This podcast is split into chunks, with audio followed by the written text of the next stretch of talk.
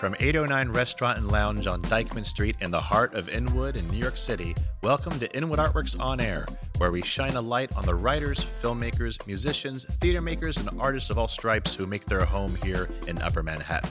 I'm Aaron Sims. And I'm Jonathan Bell. And this is Live and Local. It's our podcast dedicated to showcasing and celebrating the musicians of Upper Manhattan. We talk about their work and, best of all, hear them do their thing. Who's our guest today, Jonathan? Aaron, today, live and local, welcomes Miguel Tejada. Miguel began his musical life as a classical pianist, studying under the famed Cuban teacher Ilda Melis Gress in his hometown of Santiago in the Dominican Republic. While still in his youth and already an accomplished pianist, Miguel's attention turned to jazz. In 2007, he was awarded a full scholarship to Boston's Berklee College of Music, where he studied jazz composition and arrangement with Joanne Brackeen. Since then, he's played with many jazz luminaries, and his compositions have been praised for their masterful use of salsa, merengue, boleros, samba, and Western classical music all within a jazz framework that prizes improvisation, ingenuity, invention, spontaneity. His Rumbeando received the National Music Prize, awarded by the Dominican Republic's Ministry of Culture. It's a thrill to have him here with us today on Live and Local. And here he is, Miguel Tejada.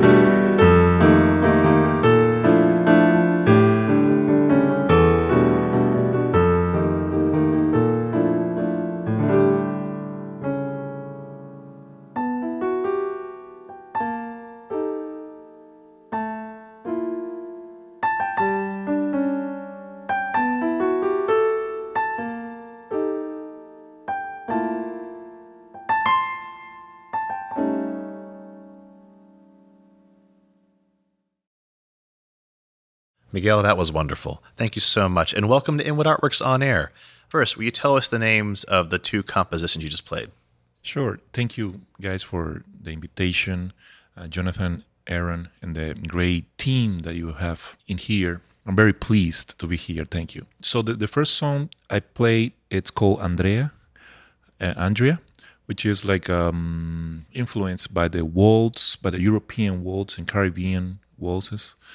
And the second one, it's Countdown by John Coltrane, a set of variations that I improvised there. Well, to be honest with you, Miguel, it's kind of hard for me to know where to start because of just all of the um, the worlds that seem to be covered in your your playing. My mind was going to Brazil, to Poland, Chopin, you know, Chopin-esque Yeah, right. moments, uh, Ravel, um, the Caribbean, the American Songbook, Bill Evans types of voicings. It's just a lot to take in, but it, it's it's a very unique voice you have. Is there something that you can uh, say along those lines about how you have taken so many threads to create a voice such as the one you have? Jonathan, that's a, that's um, very flattering. But let me tell you, I think that everything at the end of the day came kind of like organic, in an organic way. As you mentioned, I started as a classical pianist, right? So I was playing Chopin, as you mentioned, uh, Ravel, all that, Beethoven. So uh, then I decided to explore jazz, improvisation, and all these colors, those, those voicings, that freedom that that jazz give you. So, and because I'm from the Caribbean, I think that I started to heard all these melodies, notes, rhythms together, and I started to realize that well, you know, I should take advantage of my classical background and not just uh, play jazz in a traditional way and try to use my left hand more uh, sort of a more rhythmic approach and also melodic approach there and trying to say something that kind of like belong to everybody you know if i go to europe maybe they will feel like oh that sounds like uh the first song sounds like a european waltz sometimes. But in a sense i wanted something that sounded like from everywhere. It could be from anywhere. And then at the same time being true to my roots and the things that i was learning along the way That transition from classical to your own voice in jazz, did that have something to do with moving from Santiago to Boston in 2007? I I started to learn jazz way back. I just loved the music, and I remember a friend of mine that put these records of Keith Jarrett singing, uh, you know, while playing. La, la, la, la, la. It was like, what is this? But I realized that he was a classical trained guy, a musician. So I I started to realize that well, you know, I might try to do this. Uh, I didn't know how to improvise, but definitely after this uh, scholarship I was granted in, in Boston, Berklee, I was totally hooked. And the teachers there just show me what what this language was was really, you know, about.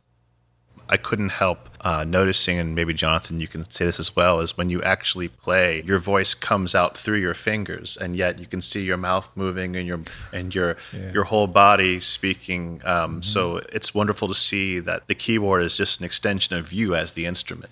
Yeah, you know, I'm still trying to figure out what Coco my voice is. Just trying different things, trying to mix it up. But at the same time, there is something that definitely speaks, you know, in my mind. Like, you know, you already know this, you already train in these ways. You love musicians like Bill Evans, for example. I love saxophone players, Coltrane, Charlie Parker, you know. And the voice, actually, the actual voice helps to connect while you play these lines. Uh, and again, more organic way. It's not so much thinking, it's more like feeling. It's more like singing, actually. You know, when you see singers, they are so relaxed because they just play or sing from the heart. So that's what I'm trying also to do when I play. And the phrasing. And the phrasing Yeah, and yeah. try to listen to every note. yeah. That's something important in jazz. I want to pick up a little bit on Keith Jarrett Mm-hmm. because he's a real long form improviser. And one of the things that I thought about, especially in the first piece, Mm-hmm. but with Chopin in particular, I was thinking of the Polonaise Fantasy, Mm-hmm. some of his longer, and also, I don't know if you're familiar with the Schumann C major absolutely. fantasy. Okay. Absolutely, So I yeah. kept thinking of the fantasy form, Yeah. the long long form fantasy form and I Yeah. Mm-hmm. was like that's how I would describe a little bit how you structure your pieces. To me the form is really where Mm-hmm. a lot of your as well as the left hand, like the activity of your left hand, the counterpoint. But the form is like really where I hear Mm-hmm. the classical Yeah. influence and that's exciting because Mm-hmm. you don't get that longer narrative type form mm-hmm. in jazz Right. very often. So that, that's really refreshing. Yeah. Oh, thank you so much. Sometimes in in some compositions in jazz tend to be very well structured, right? This is the melody. There's like a break or something that allows you to understand that okay, the melody just finished. Now now there's there's soloing, and then after that the melody, the written melody comes out. So also form and structure it's very wide and open in classical music so that's another uh, let's say influence that i might have but also you might find it in other artists like keith jarrett for example Sure. he plays standards like all the things you are or or leaves but also he has this uh, free improvisations which are like feels like sonata fantasy like That's right.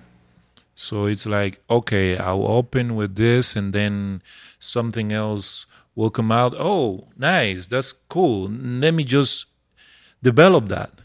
And then something else comes out and then, you know, you just go with the flow. Well, Miguel, you have talked about so many influences that have affected you, and including the teachers you had at Berklee. You yourself teach, is that right? Mm-hmm. So, can you talk about a little bit what you've learned musically or otherwise from those teachers and influences? And given our current state of affairs, what are you trying to instill in your students now and pass on to them? That's a very good question, especially because jazz it's more oral tradition. It's not so much about books. You learn from others, and to me, I gotta say that that's what brought me to the states, to America, is the um, the way that all these traditions, classical music, African music, and also American Americana music, get together and just create one single style that we call jazz nowadays. So with Joan Brackeen, for example, at Berklee, I remember uh, I was in her class just trying to ask her some questions like, oh, how can I play with rhythms that are not so common, like odd meters? We call it odd meters. And she said, like, oh, just play it. What do you mean just play? I need to understand it. No, no, Right. no. Listen to me. And she played, and I was listening. I wasn't understanding anything. But what she wanted me to do, it's like, don't think so much. You're having too many thoughts. Just try to open your ears and open to the moment, what is happening, and try to feel the groove, you know, in your whole body. So that definitely affects me in the sense that it was a different, very different approach. So I'm pretty much trying to instill that organic way of teaching, listening, and playing to to my students also. Like you know, what do you want to play? What do you want to learn? I, I rem- uh, the other day I was I was teaching a student about bebop, and I was like, you know, try to hear, you know, black people in Harlem back in the days, like like this grandpa in the corner, he was talking like, hey, you know. It's like a way to talk, you know, to speak. That's bebop.